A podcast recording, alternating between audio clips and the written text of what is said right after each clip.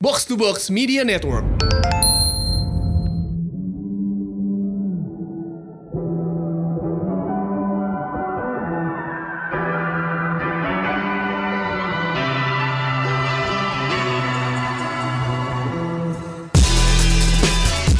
Datang di episode perdana dari The Showbox. Nama gue Pangeran Syahan. Ini adalah podcast soal film dan TV series hasil kerjasama antara Box Box Media Network dan The Good Show. Dan yang akan menggawangi The Showbox bersama dengan gue sebenarnya dia yang utama sih bukan gue adalah Lisa Siregar Lis apa kabar Lis? Baik Pange, apa kabar? Akhirnya kita jadi juga ya bikin podcast soal film ya. Ini udah lama banget loh direncanain. Eh, bagi lo yang ah, belum kenal sama Lisa, mungkin Lis lo bisa dulu, kenalan. memperkenalkan diri lo Iya. sendiri. Gue adalah jurnalis budaya. Gue lebih suka menyebut gue jurnalis budaya Jurnalis budaya. hiburan karena emang gue running uh, culture desk di media berbahasa Inggris namanya Jakarta Globe. Uh, sama soon nanti akan ada good show. Iya, gue gue sangat sepakat sih kalau film, musik, eh, apa pun itu tuh dimasukin ke bawah divisi budaya, bukan entertainment gitu, bukan hiburan ya iya, harusnya gitu ya. iya. Karena kan film juga sebagai sebuah produk budaya gitu ya. Iya betul betul Gitu. banget karena maksud gue uh, kalau lo cuma ngebahas film sebagai hiburan doang uh, yang lo dapetin dikit banget dibanding lo melihat sebagai sebuah produk budaya gitu. Mantul. Mantul. Dan eh, setiap eh, minggu The Showbox akan eh, akan merilis dua episode. Yang satu adalah soal review film dan bagaimana kita akan membahas soal film-film yang sudah beredar atau yang akan beredar. Dan satu lagi adalah interview dengan para stakeholder dari Yes. industri film di Indonesia. Jadi bisa aktornya, bisa produsernya, bisa direkturnya, bisa publicistnya bahkan. Jadi segala macam stakeholder soal dunia film di Indonesia. Dan yang pertama kita akan mulai dengan ngomongin film apa aja sih yang udah kita tonton. Ini The Showbox. Tiga tahun gue jadi mesin pembunuh mereka. Nggak kehitung pembantahan yang udah gue lakuin. Kalau lo sudah dilantik menjadi seorang seksis, hukumnya mutlak. Jangan pernah mengampuni. Tapi di saat itulah gue melihat satu kehidupan kecil yang sudah di ujung tanduk. Mungkin, mungkin aja gue bisa merubah takdir gue.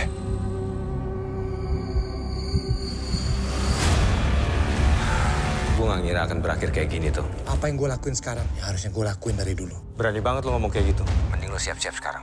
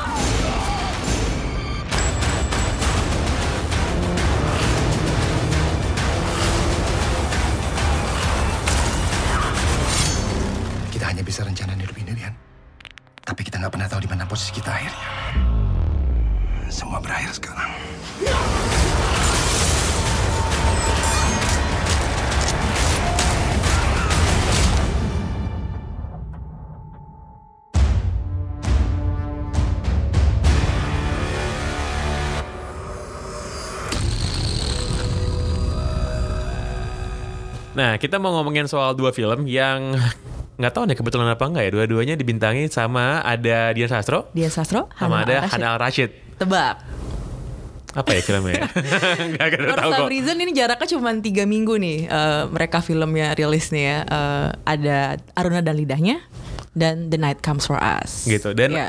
kenapa bisa ada dua wanita tersebut ya di Iya, film itu ya nggak tahu itu. apalagi di film yang Night Come For Us sih sebenarnya Eh, iya, jadi cukup menarik juga sih. Jadi kita bisa ngebahas kenapa Aruna, iya ada apa dengan Aruna, sama dan Aruna Comes For Us dan Iya betul. Em, ini selama berapa hari terakhir? Selama semingguan terakhir sih sebenarnya.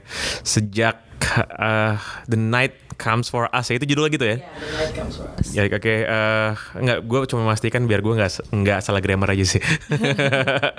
itu sejak dirilis di eh, Netflix dan di Netflix Indonesia itu ada dua sebenarnya ada dua diskusi yang muncul. Satu soal filmnya, Yes. soal kualitas filmnya yang akan kita bahas duluan dan yang, yang kedua soal distribusinya. Yes. Kenapa sih di Netflix apa nggak di bioskop bla bla bla itu ntar akan kita ngomongin belakangan. Tapi gue sekarang mau ngomongin film dulu. Gue harus jujur pada saat podcast ini dibuat, di record, gue belum nonton. Belum nonton, sempet sibuk ya sibuk sih. gue belum nonton karena ternyata filmnya panjang. Karena ternyata filmnya panjang dan filmnya dirilis menjelang weekend kan. Iya. Sedangkan ya weekend gue kalau weekend kalau ya. weekend gue ya gue menonton yang lain soalnya kalau Iya, weekend. Jadi gue mewakili mungkin eh, orang yang belum nonton The Night Comes for Us ini filmnya eh, Timo Cahyanto yang begitu banyak dapat hype. Ya. Kenapa gue harus nonton film ini, Lis? Selain kalau gue ini ya, selain dengan faktor ya itu film Indonesia gitu. Tapi Iya. kenapa gue harus nonton film ini? Lo tau nggak? Lo suka film action nggak? Suka, Eh, The Raid gitu-gitu suka nggak? suka banget lah. Suka banget. Ah. ya?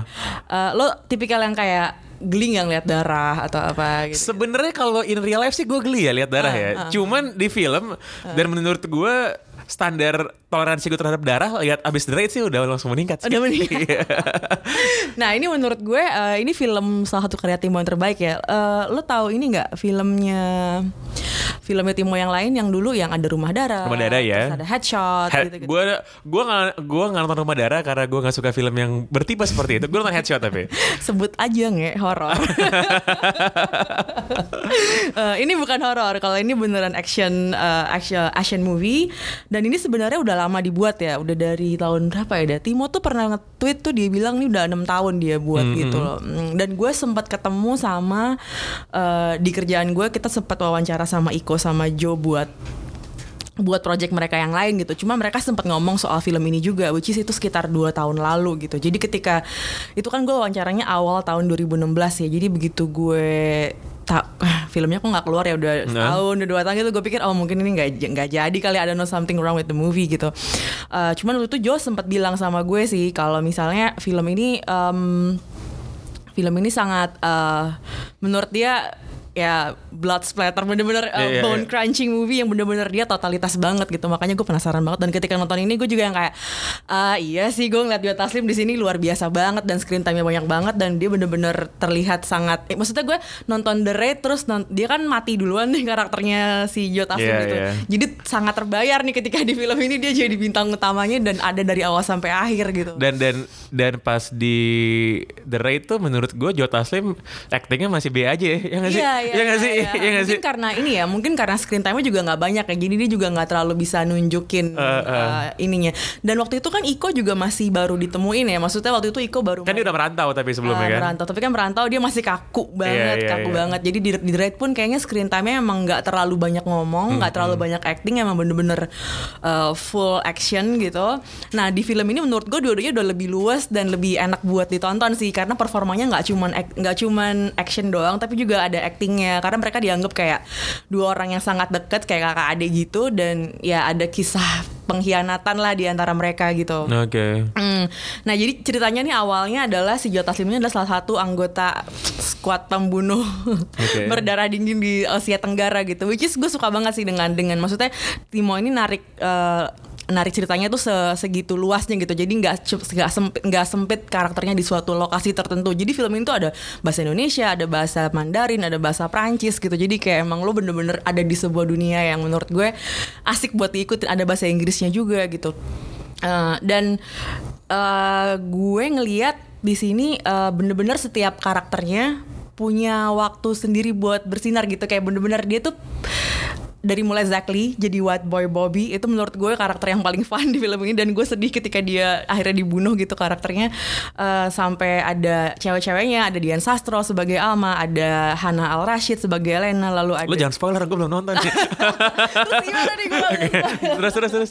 Jadi ada iya ada Julia Estelle ya sebagai di operator gitu. Maksud gue, gue kalau ngeliat gue ngeliat film ini karena ceritanya cukup rumit ya menurut gue nggak nggak nggak terlalu mudah buat dicerna apalagi ketika si Timon ini bener-bener ngasih lo adegan action one after another gitu loh. Lo hampir kayak nggak bisa napas dikasih wak- nggak ada waktu nggak ada waktu buat lo kayak santai sebentar gitu. Jadi lo bener-bener kewalahan dan menurut gue setiap karakternya punya apa ya eh, punya potensi buat dijadiin spin offnya sendiri gitu loh nge Oke. karena eh, emang menarik banget gitu loh dengan penampilannya, terus dengan senjata-senjatanya yang masing-masing unik-unik sendiri gitu. Dan maksudnya ada yang bisa perkemampuan bahasanya beda-beda. Jadi lo membuat lo bertanya-tanya ini sebenarnya orang-orang ini siapa dan gimana mereka bisa ketemu dan akhirnya berantem kayak gini gitu loh. Nah, at the end of the movie ternyata gue baca twitternya Timo lagi kalau ternyata ini tuh bakal jadi trilogi. Iya, iya. Jadi ternyata of course mungkin ceritanya awalnya masih ngawang-ngawang gitu karena mungkin dia menyimpan banyak detail buat film-film berikutnya gitu, buat film kedua dan ketiganya, which is exciting banget sih menurut gue.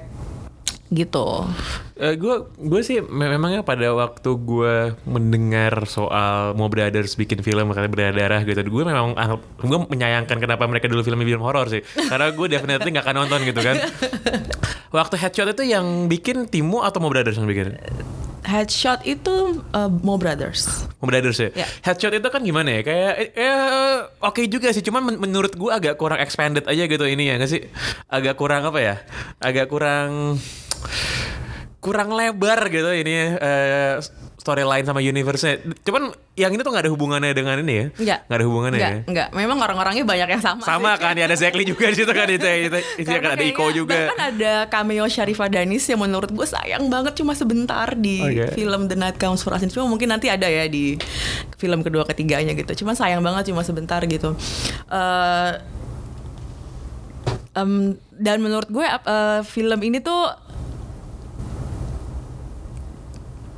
secara kualitas kece banget ya. Bukannya cuman karena acting dan koreografinya aja tapi kayak sound design teknik berantemnya gitu itu membuat gue agak-agak aduh ini harus ya cuma ditonton di Netflix doang.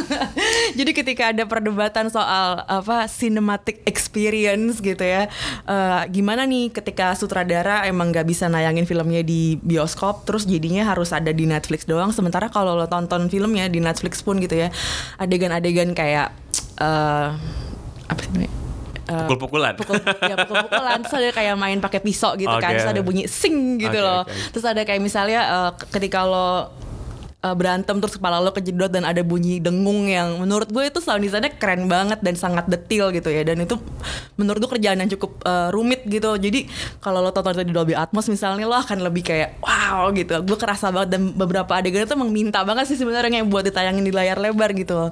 Eh, jadi ya kayak gitu sih. Bahkan ini nggak ada limited screening juga ya? Di teater nggak ada ya? Oh, nggak ada, nggak ada. Sempat ada special screening doang, tapi kayaknya tuh tertutup buat eh, dari produk PH-nya, production house-nya gitu. Oke, Jadi gue gue gue gue sangat ingin menggali soal aspek distribusi film ini. Cuman soal filmnya sendiri, lo ada yang masih pengen komentar nggak? Apa kira-kira yang men- menurut lo nih buat buat yang belum nonton atau yang mungkin udah nonton tapi lo lo pasti nggak tahu deh aspek ini ya. Lo pasti kelewatan kemarin. Eh, gue sendiri pun sebenarnya masih berusaha mencerna ya karena ini film kayaknya emang nggak bisa ditonton cuma sekali doang menurut gue. Dan enak em- em- emang enaknya tuh nonton rame-rame sambil lo.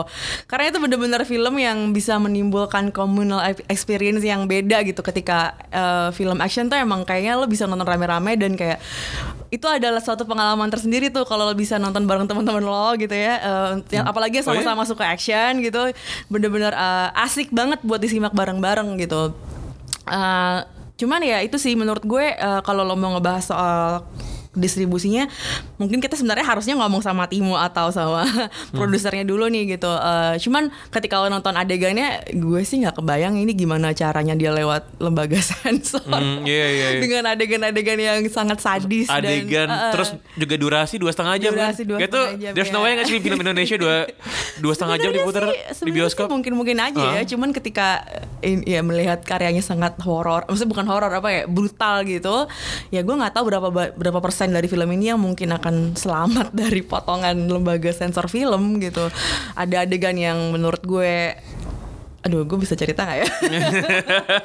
yang menurut gue kalau cowok ngelihat ngilu sih. Oh, ya, gue gue kira-kira kebayang lah kira-kira seperti apa adegannya gue. Adegan di atas meja billboard tuh kalau udah nonton pasti lo tahu. Oke, gue gue kira-kira kebayang lah. Iya. Eh, tunggu, jadi eh, film ini tuh eh, The Night Comes for Us ini dibikin sebelum dia deal sama Netflix berarti kan? Apa sebelum sebelum, kan? Sebelum ah. Timo deal sama Netflix jadi kan? ya? eh, udah sebelumnya filmnya udah lama dan ba- dan baru tayang tuh di Fantastic Fest tahun ini Hmm. Ta- dan setelah tayang di Fantastic Fest itu barulah film itu laku dijual dibeli sama Netflix gitu. Jadi memang hak tayangnya ya memang eh, di di Netflix gitu jadinya. Oke. gitu sih. Jadi gini kan eh, kayak yang gue tadi bilang di awal bahwa setelah film ini dirilis banyak beberapa orang gue nggak tahu nih apakah kita bisa menyebut mereka sebagai seorang apa ya seorang puritan bioskop gitu ya. Yang bilang oh enggak lah kalau- harusnya kalau mau nonton kalau mau kalau mau mau dapat cinematic experience yang paling pol ya nonton di bioskop. Dan ya gue Iya, sih sebenarnya setuju dengan hal itu juga kalau lo mau dapat yang pol tapi kayak yang lo tadi bilang juga kalau tayang di bioskop ini kira-kira yang bakal lo sensor berapa banyak. Kedua bakal eh, bakal tayang di bioskop mana aja gitu kan iya. berapa banyak layarnya dan berapa banyak yang nonton juga gitu kan ya, iya kalau tayang di Netflix mungkin biaya promo lo nggak sebesar ketika lo harus tayang di bioskop gitu misalnya kan. Cuman maksud gue gini, gue yakin semua filmmaker pasti membuat filmnya di- untuk ditayangkan di tay- layar lebar. Apalagi kalau lo lihat film ini, aduh kerasa banget deh speknya, shotnya itu kalau di layar lebar itu bakal bagus banget gitu ya. Cuman ketika memang sistem apa ya, sistem bioskop lo mungkin belum bisa mendukung buat karya-karya seperti ini gitu. Jadi ya pada akhirnya lo akan resource ke Netflix juga gitu. Sama aja ketika kayak lo mau nonton film yang nggak ada di bioskop, akhirnya lo terpaksa membajak gitu kan. Padahal jadi selama ini eh, eh, orang tuh jadi mikir kan, jadi kayak gimana caranya gue mendapatkan eh, entertainment gue nih gitu ya. Ketika gue kalau gue soalnya udah mencoba tuh untuk bisa mungkin legal kan untuk nonton gitu. Karena ya emang gue nulis tentang film, meliput tentang film. Ya masa gue tidak menghargai karya-karya filmmaker juga kan. Gimana caranya sebisa mungkin legal ada di Netflix atau gue mungkin rent di iTunes US segala macem gitu kan. Uh, cuman itu nggak selalu ada gitu kayak kayak gitu gitu nggak selalu bahkan ketika lo terhalang uh, oleh VPN kayak gitu gitu kan tuh nggak selalu gampang buat lo ini kan dan biayanya memang besar sekali gitu. ya atau lo di blok sama negara gitu Nah, kemarin sih si Telkom sempat menjelaskan di twitternya gitu karena katanya kenapa mereka ngeblok Netflix katanya sih karena masih dalam kajian oleh Menkominfo ka- terus kajian- dia kayak lah, sugar coating gua, much. Gue nonton pakai apa gitu kan? Ya Gua- exactly karena semuanya cuma semuanya bisa kecuali Telkomsel gitu iya, kecuali iya. Telkom. Jadi Uh. emang itu beneran apa ya? Ya semacam teguran juga sih nih buat Telkom lo mau dukung karya anak bangsa gak sih dengan cara ngeblok-ngeblok kayak gini kan gimana caranya ini udah dibeli sama Netflix so kita jadi nggak bisa nonton gitu. Tapi ada sih trik eh, te- eh, nge- triknya kalau lo mau nonton, tau kan? Iya, iya. Lo bisa ngedownload. Ngedownload, Nah, iya, ya, iya. jadi bisa Dua hari, tiga hari kan dia biasanya kan? Diarsipnya. iya, eh, kayaknya ini bisa beberapa hari sih. Bisa berapa hari? Kayak ya? tergantung, kayaknya ada beberapa yang cuman kayak Marvel tuh kayak cuman sehari atau dua Hmm. hari, tapi kalau yang itu bisa lebih lama gitu. Nah itu bisa sih kayak gitu. Eh, cuman ya emang lo harus langganan sih.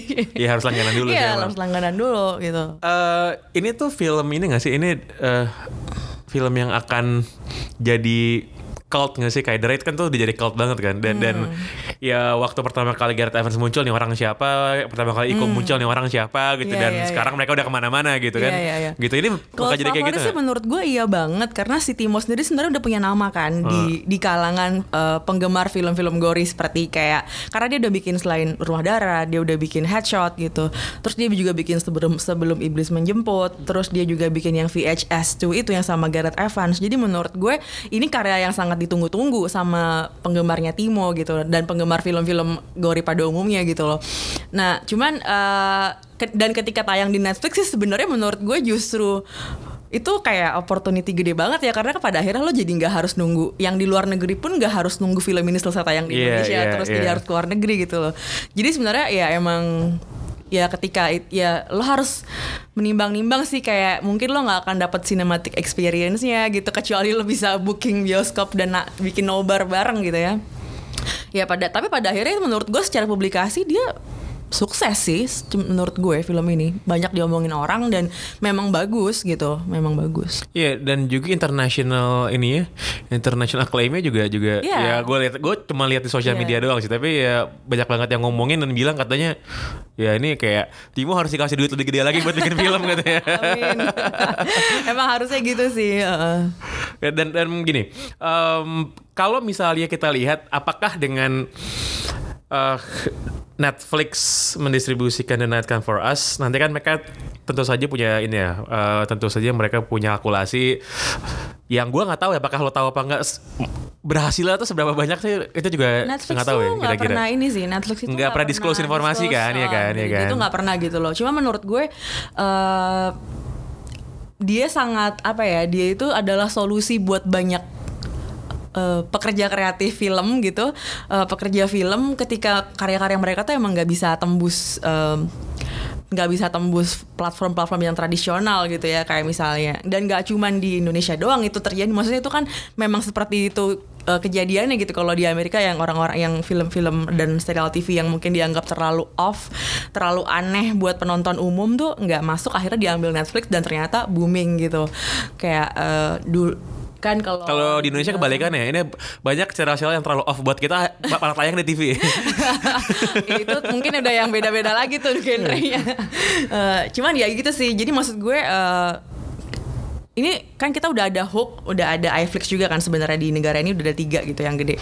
Tantangannya sih itu sih buat orang-orang yang bekerja di bagian plat streaming platform gitu ya, gimana caranya lo bisa enabling filmmakers yang emang karyanya bagus dan mungkin eh, niche gitu ya, mungkin orang tuh agak susah kalau misalnya eh, dan again kita harus ngomong dulu sebenarnya sama si Timo atau sama produsernya gitu kenapa ini nggak bisa masuk di Indonesia gitu ya. Ya ini kan kita Kayak bikin, ini kan sekalian kita record buat ngajak dia datang ke sini. Timo. kalau ada waktu. Tapi ya maksud gue eh, gitu sih sebenarnya. Jadi kayak lo kalau lo streaming platform tantangan lo adalah lo nemuin konten-konten yang seperti ini Iya, gitu loh iya, yang iya, nggak iya. cuman yang formula ketebak dan bisa ada di bioskop doang gitu loh. Jadi lo, jadi dengan itu caranya lo mengubah cara kerja industri sih. Lo mengubah perspektif yang udah lama ya Disruption. status quo-nya itu kan sebenarnya film-film yang gampang apa gitu. Iya, Ternyata enggak gitu dengan ada film kayak gini ya ternyata bagus gitu. Cuma sayangnya memang nggak ada angka yang bisa didisclose sama Netflix. Nggak ada informasi apa pun yang Nggak dirilis ada. sama mereka ya. Nggak ada. Dealnya berapa, eh, berapa banyak yang nonton itu nggak akan pernah didiskus sama mereka ya. Enggak, enggak. Eh, Bahkan Timo eh, pernah ada siapa ya reviewer dari luar yang nanya ke Timo juga tuh gue liat di Twitter. eh, Aduh gue nonton ini berkali-kali nih gue nggak tahu apakah this will hurt your algorithm atau justru akan menolong. Dan Timo sempat bilang di akunnya kayak gimana kalau nontonnya dari akun yang berbeda. Which is kayak waktu gue "Ah, gimana caranya lo nonton bikin akun banyak dulu gitu. bener juga. Oh, Iya. Itu bener juga ya. Itu Iya, mungkin lo punya akun kayak lo punya satu Netflix berapa akun? Kalau gue soalnya sharing kan. Gue sharing juga sama, kan? sharing, Mungkin sharing. lo harus nonton kayak dari satu akun. Oh iya, iya, iya. Jadi setiap akun lo nontonin eh, itu. Dan dan dan ya gue ngelihat responnya Timo di Twitter ya banyak juga orang-orang goblok sih yang bilang kayak Hmm. gue mau nonton di streaming platform ilegal namanya nggak mau gue sebutin lah biar nggak promosiin Iya, mereka iya. di sini gitu dan gue nggak tahu ya orang-orang ini tuh mikir apa karena mereka tuh ngerespon itu ke mereka ngebalas tweetnya sutradaranya gitu kan iya kan ya, itu aneh juga sih. selama ini gue udah sering lihat kayak Joko Anwar gituin kan sama orang Iya, kan terus, heeh. terus sekarang kayak ah, itu masih karena aja gitu ya nggak ada apa ya? Karena apa memang kurang terdidik gitu apa gimana menurut ya? gue mentalitas sih Emang itu. mentality aja. emang mentalnya emang nggak bisa menghargai hasil karya orang gitu loh itulah kenapa maksud gue lo nggak bisa ngelihat film itu sebagai cuman hiburan gitu loh ini tuh orang literally bisa hidup mati di sini gitu loh. Lo bisa sakit lo bisa kan Timo sendiri bilang di twitternya kan bisa sakit segala macam hanya supaya film ini tuh selesai gitu. Maksud gue yang kayak gitu sih sebaiknya ya kalau lo tidak menghargai ya susah untuk lo bela-belain nyari yang legal ya. Padahal sebenarnya kalau di kalau dipikirin sebenarnya gampang untuk lo mau nonton ini secara legal gitu loh. Kan karena di kalau lo nggak punya kartu kredit misalnya mau langganan itu bisa beli vouchernya. Dan itu gue beberapa kali gue lakukan untuk untuk mengakses Netflix yang library Amerika kayak gitu eh terakhir ini kira-kira dampaknya buat buat industri film Indonesia lainnya secara keseluruhan tuh gimana Lisa? Hmm, menurut gue Netflix nih pasti akan isai kan kita udah ada hook dengan eh, hook yang iFlix kan yang sekarang berapa cuman menurut gue yang tayang masih film-film lama nih di film-film ini gitu. Ya, dan ya, ya. sebenarnya hook udah mulai eh, membiayai film-film lokal yang baru tayang gitu. Dan sebenarnya ada juga yang kayak Go Studio yang punyanya Gojek yang dia sudah cukup agresif nih untuk ngebiayain ya kan untuk kayak untuk membiayain produksi-produksi film-film lokal gitu loh. Eh, menarik sih menurut gue. Cuman eh, pada ya pada akhirnya sekarang sih menurut gue Netflix ini masih jadi penyelamat untuk konten-konten yang belum tayang di bioskop kayak gitu sih Gue jadi pengen ngajakin Timo sama orang Netflix sih datang ke sini sih ya gak sih? bisa bisa bisa kalau baru ada ajak eksibitor juga sekalian Eksibitor tuh lagi-lagi tuh Bioskop, adalah term yang gue bioskop, baru ya, tahu ya. setelah ngobrol sama Lisa. Ternyata bioskop tuh sebutnya eksibitor. eksibitor sama distributor Eksibitor sama distributor, ya. distributor tuh yang beli-beli Yang beli-beli eksibitor yang nayangin. ya Oke. gitu Makanan itu punya kekuatan yang sama seperti alam semesta. Dia menghubungkan kita ke berbagai macam orang. Dia juga melahirkan banyak kemungkinan baru. Mas bahwa kamu selalu menggerutu Gue udah bikin listnya. Hah? Bisa apa? List tempat di mana aja kita mesti makan.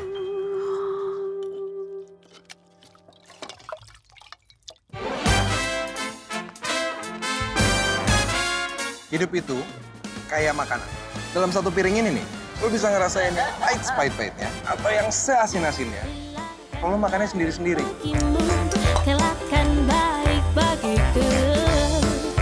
Pedesnya beda ya? Makanan ya makanan. Buat gue jelas. Bikin kenyang. gue nonton Aruna dan Lidahnya itu minggu lalu. Gue nonton minggu lalu. Eh, gue cukup lama eh, menunda untuk nonton karena beberapa orang yang gue cukup percaya dengan penilaian yang akan banyak hal menganggap filmnya biasa aja gitu. Gue tentu saja tidak mudah percaya sama orang karena pada akhirnya gue nonton dan menurut gue filmnya nggak biasa aja. Gue sih suka filmnya. Gue menganggap bahwa actingnya bagus, ceritanya bagus, dialognya itu sangat bagus buat gue karena biasa Indonesia tuh film bagus sering tercoreng gara-gara dialognya gitu ya. gitu. Yang ini yang ini bagus menurut gue gitu. Tapi eh, kenapa ini ya? Kenapa ini tidak membuat riak-riak yang Iya. eh, besar gitu Jadi di kita mau market? ngebahas ada apa dengan Aruna ya. Ada apa dengan Aruna? Eh, iya, kenapa dia gagal jadi menci kenapa dia gagal jadi seperti cinta gitu? Iya. Tapi menurut gue eh, gini, kalau ya gue sama kayak lo sih, gue juga sangat menikmati film ini karena semuanya sangat eh, mengalir dengan lancar gitu, nggak ada nggak ada adegan-adegan yang membuat lo berkerut-kerut. em, ini apa sih maksudnya gitu? Ada sih eh, beberapa adegan nanti kita akan ngobrolin itu di sesi spoiler misalnya. Cuman menurut gue, eh, gue sangat gue sang, menurut gue refreshing banget nih nonton film yang memang sengaja dibuat untuk penonton yang udah dewasa gitu ketika lo nggak perlu lagi ngom- ada mengkhawatirkan tabu gitu ya. Terus lo bisa juga eh, hubungan antar hubungan persahabatan itu bener-bener terlihat natural gitu antara si Aruna si Nat, Bono segala macam gitu. Menurut gue sangat bisa dinikmati gitu ya.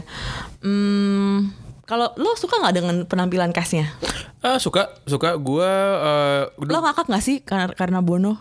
Ngakak gue gue gue gue gini gue waktu adegan waktu lagi apa wak, wak, pokoknya setiap kali ada Bono dan ada si siapa namanya si Oka si, si- siapa namanya Oka Kak. Faris, Faris. Faris, ya. Pokoknya tiap kali ada adegan yang ada Faris dan ada Bono gitu, ada si Oka, ada Nicholas Saputra gitu. Menurut gue itu selalu jadi adegan favorit gue sih.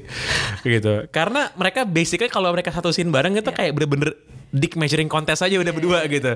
Dan dan dan dan literally ada adegannya dan, literally ada adegannya gitu. itu kayak so stupid. itu itu bagus banget buat Iya. gue walaupun di eh, di awal gue cukup gue cukup surprise karena kalau lo lihat di poster promosinya kan yang pertama tuh Dian Sastro namanya lalu Oka kan lalu Niko Saputra tuh baru berikutnya Hmm. Iya, gitu kan ha. berarti kayak oke berarti yang main aktornya sebenarnya di sini Oka Iya, gitu Oka. dan gue dan gue cukup eh, surprise pas eh, li- pas tahu bahwa Oh Niko tuh baik-baik aja ya nggak jadi nggak jadi leading actor gitu walaupun walaupun walaupun sebenarnya cukup debatable juga siapa yang leading actor di situ Iya. karena dari awal yang muncul pertama kan Niko duluan kan iya betul. kan? Nah. Nah, tapi kalau dari segi plot ceritanya memang kan sebenarnya antara si Aruna dengan Faris gitu kan. Be- Betul, cuman cuman kalau dari segi cerita itu, tapi kalau dari segi exposure ya pas gue sih nggak merasa, gue sih nggak merasa bahwa si Nico itu bukan leading actor sih. Paling nggak dia tuh setara lah sama Oka lah di Iya, situ lah. menurut gue screen time-nya emang gak terlalu beda Emang nggak terlalu sih. bedanya kan? Ada. Cuma di ceritanya doang, Iya, ceritanya cuma dia, di ya kan? ceritanya. Iya, iya, iya. Gitu. Dan menurut gue seger ya ngeliat Nicholas nggak nggak murung, nggak perannya tuh lumayan selengean gitu sih Iya, Bono iya, ini. iya, menurut iya. gue seger. Nggak murung. Nah kalau dari segi penonton nih ya, dia kan per kemarin tuh kalau nggak salah per kemarin ya, ini sekarang tanggal 16 Oktober itu dia 158.200 penonton gitu. Eh, Buat memberikan konteks kepada yang awam soal jumlah penonton itu banyak apa sedikit? eh itu gue sih sempat berharap dia bisa nyampe 500 ribu dengan te- eh, segala marketing. Menurut gue marketingnya oke banget nih si Aruna ini karena lo bisa ngerasain makanannya langsung di 21 atau di Union gitu kan. Terus eh, Iya. Oh iya benar di Union ya? iya, ada di Union ya makanannya. Bisa, bisa ngerasain. Lu ngerasain nggak? Belum, belum. Gue baru tahu dan kayaknya sih udah nggak ada sekarang ya.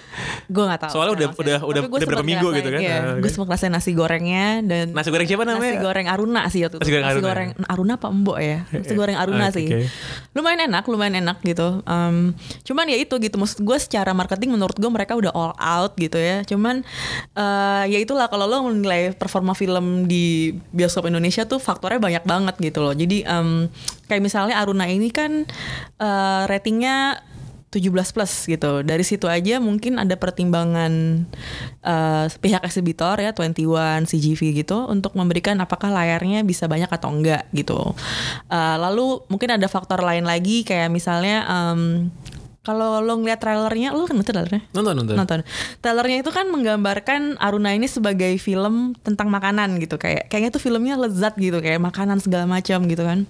Eh, tapi ternyata nonton film ya, menurut lo gimana? Enggak sih itu itu Enggak, kan? bukan film soal makanan Nah, sih. Itu, itu. makanan itu cuma jadi ini aja, Iya. cuma jadi plot device aja Ah, sebenarnya. Iya, iya. Nah itu jadi menurut gue eh, gimana ya mesin marketingnya tuh agak-agak berubah berubah arah nih di tengah jalan nih Nge. Karena yang tadinya lu dijual sebagai film makanan, terus ketika nonton lu yang kayak ah ini nggak tentang makanan gitu. Jadi orang-orang juga mungkin itu di luar ekspektasi dia gitu loh. Gue pertama kali pas nonton gue juga mengira akan gitu Hmm. kan akan banyak soal makanan. Iya. Tapi kalau buat gue kejadiannya adalah gue cukup tertarik sama konfliknya Hmm. yang di yang dihasilkan sama Iya. si siapa sama si Bono sama si Arunanya Hmm. sama si Farisnya gitu Iya. sehingga walaupun di tengah-tengah gue nggak begitu banyak melihat ada makanan gitu Hmm. dan makanan sebenarnya cuma jadi sampingan doang di situ kan. Iya iya. Cuman gue udah gak peduli lagi sama makanannya sih gitu. Gue emang pengen lihat nih kira-kira gimana ya resolusinya tuh gimana ya. Iya. Walaupun ada juga yang ada ada salah satu temen gue yang yang berkomentar emang konfliknya sepenting itu ya un- untuk di konflik si apa nih si flu burungnya atau si antara per- percintaan antar karakternya antar, karakternya, gitu. Oh. Kalau kalau masalah flu burung yang juga ada di situ ya Iya, dibahas. iya, uh. Sama kalau buat gue tuh ju- juga cuman plot device doang sih. Menurut Iya. gue itu sampingan doang sih. Mm. Gimana menurut? Tapi kalau menurut gue gini, eh, ketika lo menjual sebuah film sebagai satu te- satu tema tertentu ya, misalnya makanan gitu ya, eh, film itu akan menarik orang-orang yang emang tertarik dengan pesan yang dikasih kan. Kayak misalnya, nih nonton dong nih film tentang makanan gitu. Misalnya lo orangnya foodie banget dan lo kayak, oh oke, gue mau nih nonton gitu kan. Tapi ketika lo udah nonton dan ternyata yang lo dapatkan nggak sesuai dengan ekspektasi lo, mungkin word of mouth-nya jadi beda gitu ketika ngerti nggak dan mungkin orang-orang yang tertarik dengan sebenarnya kekuatan film ini adalah betapa naturalnya persahabatan mereka dan konflik-konflik antar manusia di ceritanya gitu ya mungkin malah mereka jadi kurang tertarik untuk nonton karena ngerti nggak pesannya ah film makanan apa sih gitu ngerti Hmm. nggak jadi kayak Jadi eh, mix message mix match message-nya tuh eh, ngaruh menurut gue gitu Jadi menurut tuh dibanding namanya Aruna dan, dan lidahnya harusnya kayak Hmm. Aruna Nah, tapi itu kan dan judul novel ya. itu kan judul novel gue ya. Gue jadi penasaran sama novelnya Iya, Laksmi ya. Laksmi Pamuncak sih gue pengen gue pengen ngebandingin karena kalau banyak yang udah baca bilang kalau di novelnya tuh makanannya banyak banget sementara di Iya, filmnya cuma sedikit gitu. Iya. Eh, tak gimana ya untuk bilang ya gue gue merasa walaupun makanannya pun sedikit dan nggak sebanyak itu dikasih eh, waktu untuk diekspos gitu gue tetap penasaran sama caipan tuh apaan ya gitu Iya Iya itu gue sempet nanya sama Edwin sih kenapa eh, makanannya ya pada akhirnya ya karena durasi juga jadi dia nggak bisa mengambil semuanya gitu kan Eh, ya cuman ya akhirnya tapi menurut gue presentasi makanan di film sih lumayan sukses ya Lumayan, lumayan, lumayan. bikin lo kayak Lumayan, lumayan. "Ah, gitu kepain ke Kalimantan ada gitu." adegan yang di yang di warung mie tuh bikin gue ngiler sih Iya. mie ditaruh di dalam mangkok ada minyaknya diaduk-aduk waduh itu udah itu kelar sih urusannya sih itu kayak menurut gue cukup sukses sih cuma kalau lo ngelihat em, alurnya emang dia kan eh, agak-agak beda ya agak dengan, dengan film maksudnya dia stand out sih menurut gue gitu. Tapi maksudnya apakah semua orang bisa menerima itu atau enggak gitu loh? Itu beda dalam hal apa menurut lo alurnya? Eh, lebih apa ya natural aja gitu buat gue sih itu oke Iya, banget itu iya. pas banget gitu buat selera gue Iya, dan buat selera gue juga su- sesuai gitu. Cuma maksudnya mungkin buat orang-orang mengharapkannya lebih meletup-letup atau apa gitu. Eh, kayak gitu sih. itu menurut lo kayak film anak jaksel gitu gak sih iya kan iya kan gue gak mau bilang itu gimana. Cuman iya sih. kalau gue sih merasa kayak ini tuh kayak film di mana karakternya adalah teman-teman gue gitu. Iya, iya. Kayak gue bener-bener bisa relate sama dialognya, sama jokesnya. Semuanya wajar ya. Semuanya, wajar, Nggak gitu. ada yang dibuat-buat, nggak ada yang eh, nggak ada yang nggak ada yang kartun gitu. Karakternya nggak ada yang terlalu lebay. gitu. Iya iya dan dan hal yang terbaik itu menurut- Tapi gue kayak gue. "Ah, jaksel. Nggak, dari cara ngomongnya gini. Lo lo lihat Aruna sama Bono gitu ya. Iya. Lo kalau kalau mereka di Jakarta tinggal di mana? Di Jaksel pasti tinggal ya udah pasti gitu. Iya sih bener sih. Kayak Nadesda gitu. Tinggalnya di mana? Di Kemang kemungkinan besar gitu tinggal gitu. Jadi nggak mungkin keluar dari situ. kalau Faris mungkin bisa di Jaktim sih kalau Faris ya agak beda gitu. Bekasi.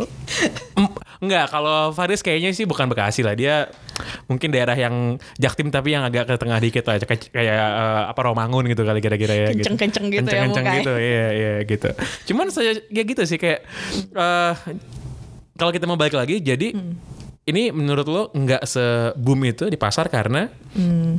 masalah Iya masalah pesan yang mungkin Pesan eh, yang, iya, iya. heeh. karena kan awalnya dijual sebagai film makanan, terus Hmm. ternyata filmnya ternyata dalam sekali kan gitu, Iya, iya, iya, dalam sekali gitu, dan mungkin ada, efeknya juga yang klasifikasi umur itu. lebih besar masalah soal apa ya masalah soal tadi ketidakcocokan antara apa ya eh, apa pesan marketingnya dan isi filmnya atau karena dia rated sebagai 17 plus menurut lo?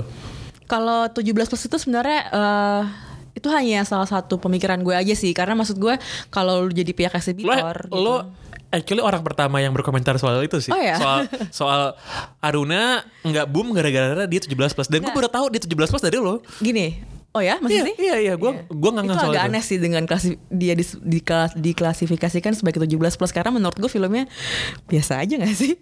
Kayak nggak ada adegan-adegan selain yang ad- percakapan soal kondom itu menurut gue Iya, iya. film itu bisa ditonton siapa aja gitu. Iya loh. iya. Dan dan gini menurut gue adegan soal kondom, soal pembalut, ada adegan Iya, iya. bahkan ada adegan off screen sih, tapi Iya. ada ada adegan masang pembalut kan, Iya, gitu ada. kan, gitu. Cuman kan itu nggak terlihat juga ya maksud gue. It's a very natural thing gitu maksudnya. tapi gue gue sangat mengapresiasi si Edwin si saudaranya Iya, iya, dengan betul. dengan memasukkan adegan itu Iya, justru ke dalam karena kenapa? Karena emang gitu keja- emang, gitu kenyataannya kan? Iya kan? Iya kan? Ketika gue nonton itu yang kayak eh, sih emang emang, emang gitu begitu sih, gitu. Ya perempuan pakai pembalut ya Iya. it's a natural thing gitu kan? Iya. Nah kalau soal yang umur itu tuh ngaruhnya sebenarnya ke jumlah layarnya sih. Oke. Eh, dan itu sesuatu yang ya itu emang hak kuasanya eksibitor ya menentukan satu film tuh dapat berapa layar gitu. Dan gue, oke, gue banyak belajar dari Hmm. orang yang sudah ada di dalam dunia industri film lama kayak lo. Hmm. Karena gue baru tahu kalau yang punya layar disebut sebagai exhibitor. gue penonton doang soalnya, gue Ah, nggak iya, tahu. Oke, oke. Pihak-pihak bioskop. Pihak-pihak bioskop. Oke, oke, terus terus. Eh, ya 21 CGV sama Cinemax ya kalau di Jakarta. Nah itu maksud gue eh, mereka mungkin ada pertimbangan itu juga gitu karena ketika filmnya nggak bisa buat semua orang gitu, mereka mungkin akan mendului yang bisa di yang bisa buat semua orang gitu loh. Tapi nggak tahu juga ya itu karena itu bener-bener ya itu kekuasaan mereka gitu loh. Karena eh, ketika mungkin ada film Aruna kan tayang 27 September ya. Dia barengan sama filmnya Jeffrey G30S, Nichols. oh, bukan. No.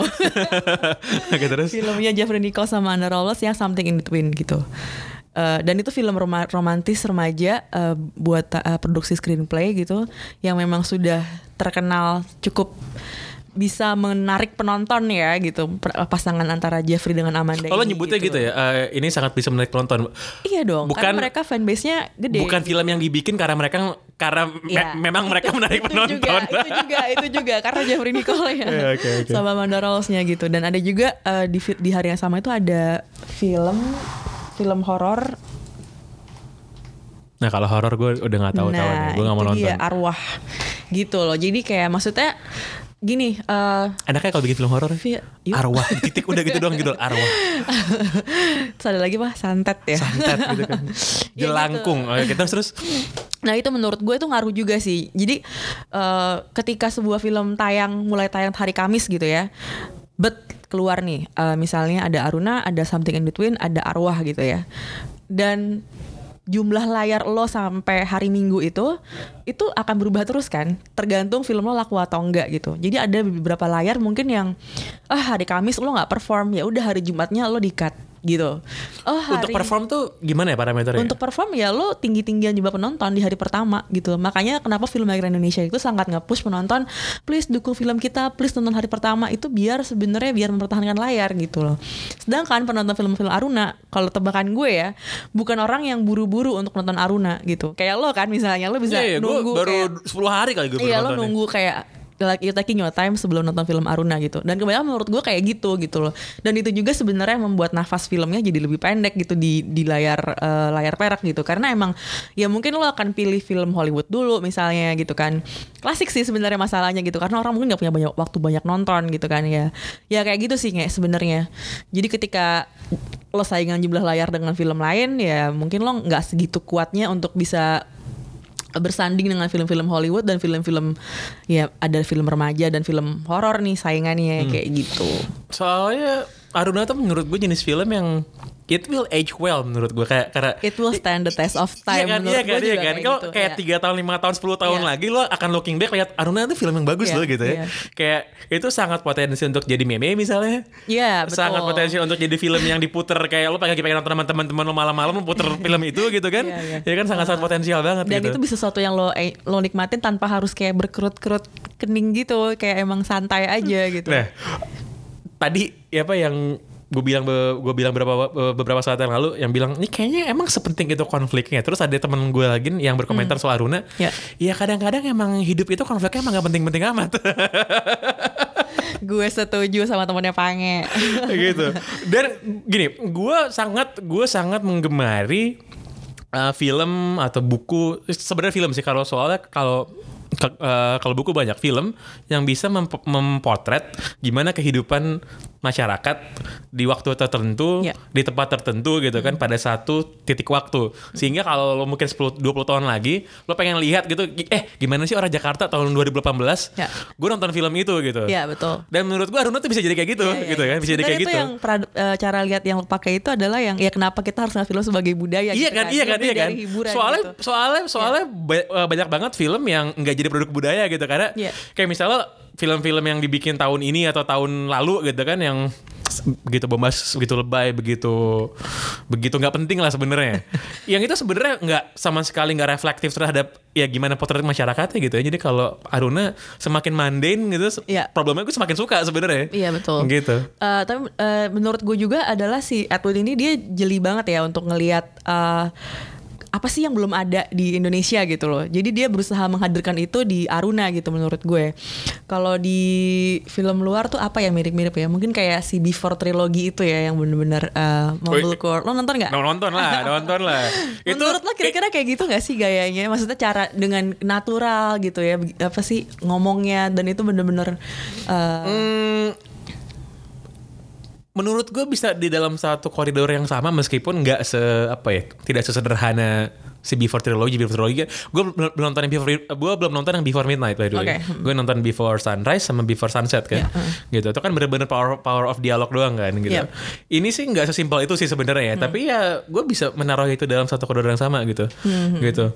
Bahwa memang em, untuk lo bisa bikin satu film drama sebenarnya yang lo kategorikan sebagai drama kan nggak harus sesuatu yang yang outrageous gitu kan ya Iya, kan ya kan ya kan Lo Gitu. gimana menginterpretasi? Lo gimana menerima adegan-adegan di film Aruna yang sifatnya agak-agak out of the box Seperti? yang kayak misalnya mimpinya Dian Sastro ketika dia lagi tidur terus tiba-tiba dia itu ada dua kali kayak gitu ya Iya ada Eh, dua kali. ada dua kali ya Jadi ada yang dia Sastro lagi tidur, terus dia bangun dan dia uh, kayak memerah jeruk nipis gitu, sama ada yang di perahu juga. Eh, ada yang di sungai ya, Iya, di iya. sungai dia lagi minum sesuatu gitu kan? lo tau nggak pas adegan yang pertama Sama, itu yang jeruk uh, nipis itu tau nggak gue inget apa kan kan kayak Iya. dari lightingnya Gimana, kan agak sedikit lebay gitu kan. Iya, agak Gua- lebih putih-putih, gue inget, shiny gue gitu inget ya. di Act of Killing tuh di Act of Killing pas adegan siapa namanya si Anwar Kongonya itu lo tau nggak yang dia di air terjun Emang kayak gitu ya? Iya mirip-mirip gitu treatmentnya, mirip-mirip gitu treatmentnya.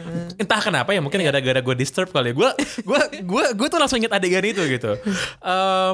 gue sih gak ada masalah ya sama sama dua, cuma dua kalau salah Dua. adegan itu ya. Dan ada satu lagi sih nggak yang dia lagi di perahu itu sih yang paling banyak diomongin orang. Kenapa tiba-tiba ada adegan di si Bono sama Nat di perahu yang ada musik dangdut segala macam itu. Oh oh itu iya kayak iya. iya. digambarkan sebagai alternate universe karena itu ada uh, karakter orang sakit yang sebelumnya yang sebentar akhirnya meninggal itu loh.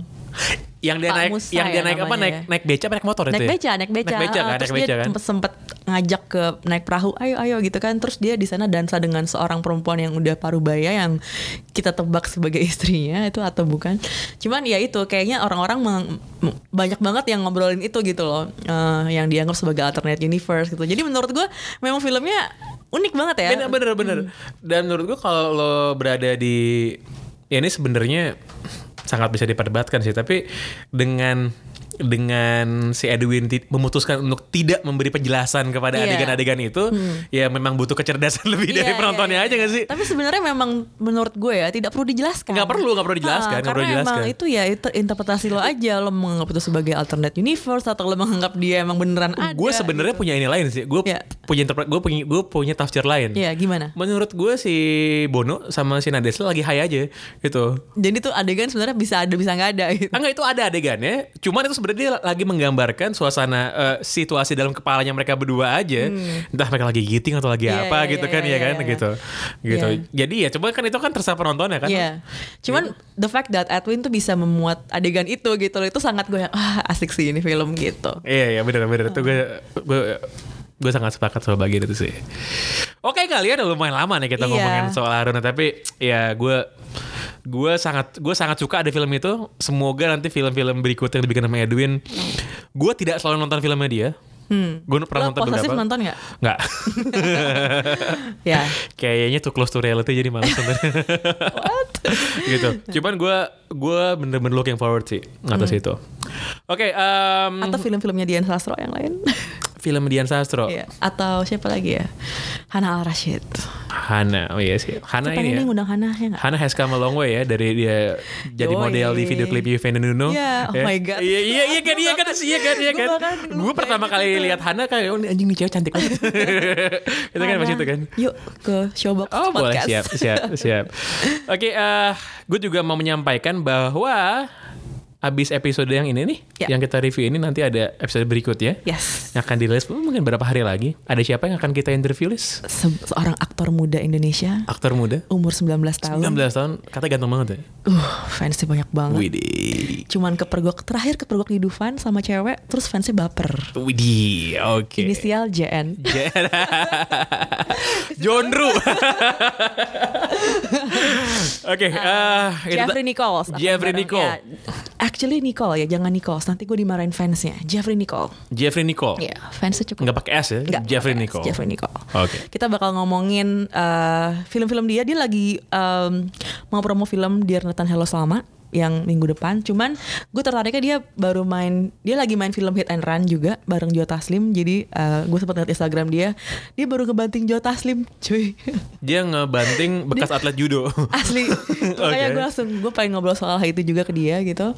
Eh, sama dia baru main juga film filmnya Robby Ertanto judulnya Jakarta versus Everybody ya. Hmm. Eh, di situ dia jadi perannya cukup menarik dengan rambut muletnya itu. Jadi gue pengen ngobrolin banyak sama dia.